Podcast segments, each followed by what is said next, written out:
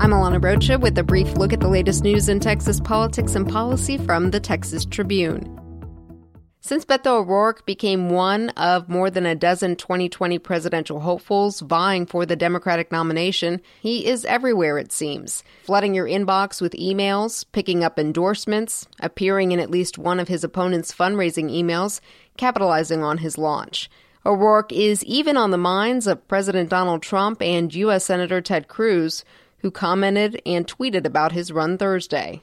Really, he's in Iowa on a three day swing through the early voting battleground. It's there he sat down with Gayle King on CBS News for his first national TV interview airing today. People said we had a candidate who didn't have vast political experience, and maybe now this time we need somebody in the White House who has, you know, been around the block a few times, who has greater experience than yourself. Right. And clearly, you're not deterred by that. Right. I mean, I guess it, it depends on what kind of experience you're, you're looking for. Um, I've got experience hiring people, creating jobs, um, developing the economy of the community in which I live, serving in local government, um, with Amy helping to raise a family, and finding ways to work across the aisle to get legislation passed, even when I'm in the minority party. Day one on the presidential campaign trail produced several news nuggets.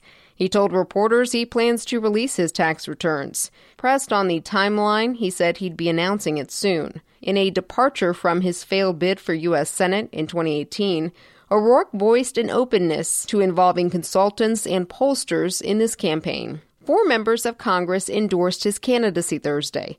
U.S. Representatives Kathleen Rice and Sean Patrick Maloney, both of New York, Stephanie Murphy of Florida, and Veronica Escobar from his native El Paso. The Tribune's Patrick Svitek is on the road with O'Rourke in Iowa. Follow his coverage throughout the weekend at texastribune.org. Several Senate Republicans joined their Democratic colleagues Thursday in support of a measure to block President Trump's emergency declaration to build a wall along the southern border, enough for it to pass. Ted Cruz and John Cornyn were not among them, with both Texas senators voting against the resolution Congressman Joaquin Castro of San Antonio spearheaded. But even though the legislation passed both chambers, Trump has said he'll veto it.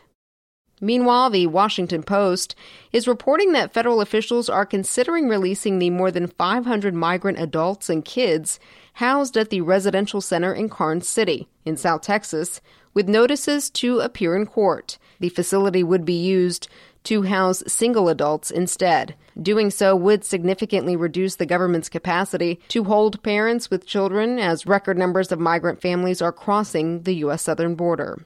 Today on TexasTribune.org, Tribune columnist Ross Ramsey asks and analyzes an idea floating around the Texas House to propose asking voters to approve a one cent increase in sales taxes to raise $5.5 billion for schools.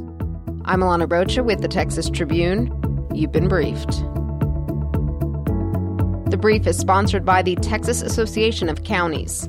Local government is great, not because it's government, because it's local and connected to the people. Learn more at texascountiesdeliver.org.